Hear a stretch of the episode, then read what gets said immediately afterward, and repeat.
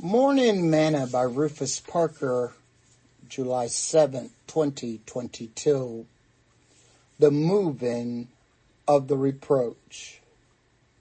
And the Lord said unto Joshua, This day have I rolled away the reproach of Egypt from off you. Wherefore the name of the place is called Gilgal unto this day. Joshua chapter five verse nine. Today's morsel. Israel had lived under the bondage of Egypt for over four hundred years.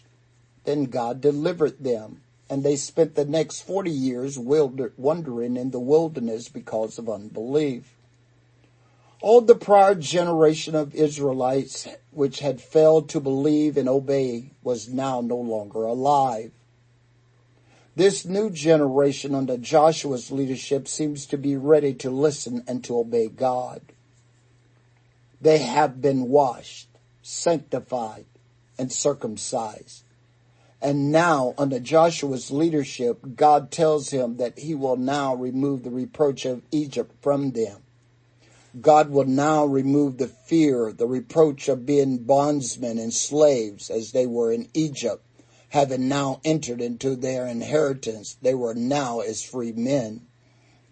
All the disappointments, failures, setbacks, anger, and displeasure that God had found in them, he will now take away. Isn't that just like our loving God? He's not willing that any should perish, but that all should come to repentance.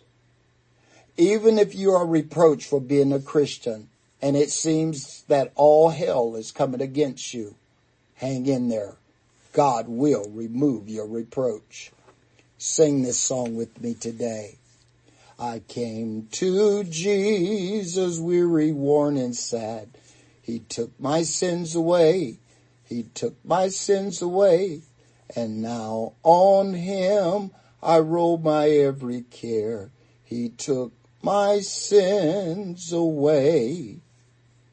Thought for today, blessed are they which are persecuted for righteousness' sake, for theirs is the kingdom of heaven. Matthew chapter five, verse ten.